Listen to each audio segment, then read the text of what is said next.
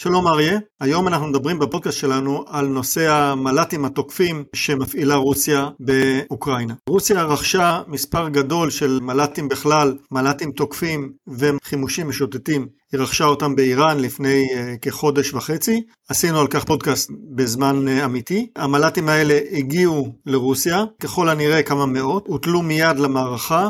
הרוסים אה, מפעילים היום שלושה סוגים של מל"טים, את השייד 131, שזה חימוש משוטט קטן עם ראש קרבי של אה, כ-10-20 קילו, אה, שייד 136, שהוא הנשק העיקרי שהם מפעילים היום, חימוש משוטט עם ראש קרבי במשקל 40 קילו, עם טווח שיכול להגיע למאות קילומטרים ועד מעל 1,500 קילומטר. תכף נסביר איך העסק הזה עובד.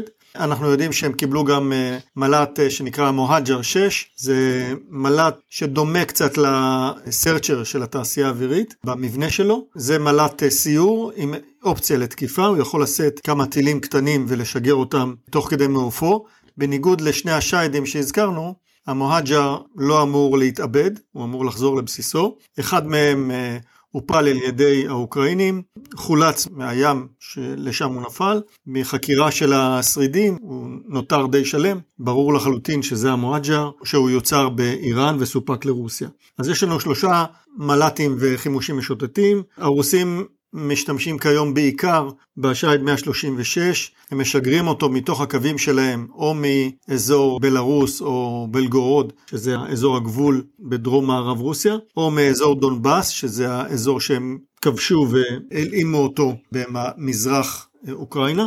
הם משגרים את המל"טים האלה לכל רחבי אוקראינה, ממש כמו טילים בליסטיים או טילי שיוט, רק שהחימושים המשוטטים האלה טסים הרבה הרבה יותר לאט. הם אה, מצויים במספר רב מאוד, כך שאפשר לשגר אותם בדבוקות, בלהקות. הלהקות האלה הן לא חכמות, זה לא הנחילים שמדובר בהם היום של אה, הדור הבא של המשוטטים, אלא פשוט הרבה חימושים יחד, כמו מטח רקטות. הם מסוגלים לנווט את דרכם באמצעות GPS ולפגוע במטרה בדיוק די גבוה, עם 40 קילו על המטרה זה עסק אה, מאוד מאוד לא נעים ואנחנו רואים את התוצאות בקייב ובערים אחרות, פגיעות מדויקות במטרות תשתית, גם מטרות אזרחיות כנראה שפחות מדויקות, עם השיידים האלה. דגם נוסף שאמור להגיע לרוסיה בקרוב הוא חימוש משוטט כבד שנקרא ארס 2. הוא כבר מסוגל לשאת 200 קילו ראש קרבי, שזה בעצם כמו טיל שיוט אה, סילוני, וככל הנראה ברגע שזה יגיע, הוא יעשה שמות בערים האוקראיניות, ולכך צריכים להתכונן. כן, פה על רקע המלחמה באוקראינה קורים פה כמה דברים, או תהליכים מאוד מוזרים, שאנחנו צריכים כישראלים אה, לחשוב עליהם.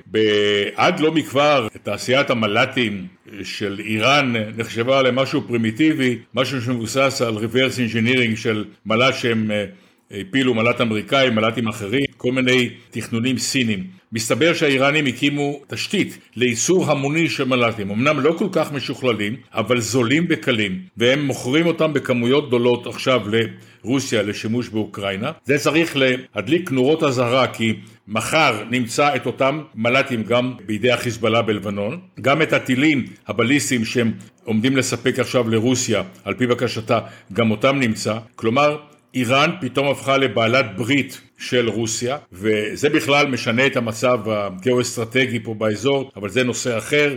רוסיה בסוריה, האם האיראנים יקבלו דריסת רגל יותר גדולה בגלל העזרה שלהם, זה נושא שנדון בו באחד מהפודקאסטים הבאים, אבל הייצור ההמוני של מל"טים על ידי איראן וטילים בליסטיים והשימוש הגובר שלהם, מה שנותן להם גם הכנסות כדי לפתח דגמים חדשים וגם ניסיון בהפעלה, הופכים את האיום הלא מאויש האיראני הרבה יותר גדול. חיזבאללה שיגר לפני כמה חודשים שלושה אה, מל"טים לכיוון אסדת הגז כריש, הם הופלו, אבל בכמויות שהם מסוגלים לספק לחיזבאללה, חיזבאללה יוכל לשגר נחיל גדול, וככל שהנחיל יותר גדול הסיכויים ליירוט הם קטנים יותר. ישראל צריכה להיות ערוכה באמצעים שונים ליירט את המל"טים האלה, וכמו שאמרת חלקם נושאים כמויות לא מבוטלות של חומרי נפץ. הגיע הזמן להבין שהחיבור הזה שנוצר בעיקר בגלל המלחמה באוקראינה בין איראן לבין רוסיה יכול להשפיע על ישראל בהרבה תחומים. אני מקווה שהקברניטים שלנו שעסוקים כרגע במה שקורה בשטחים מפנים תשומת לב גם לפוטנציאל הסיכון שטמון בשיתוף הפעולה בין איראן ורוסיה. אנחנו מצידנו נמשיך לעקוב אחרי השיתוף הזה, שלדעתי הוא מסוכן, ונדווח לכם על כל התפתחות. תודה רבה תמיר ולהתראות.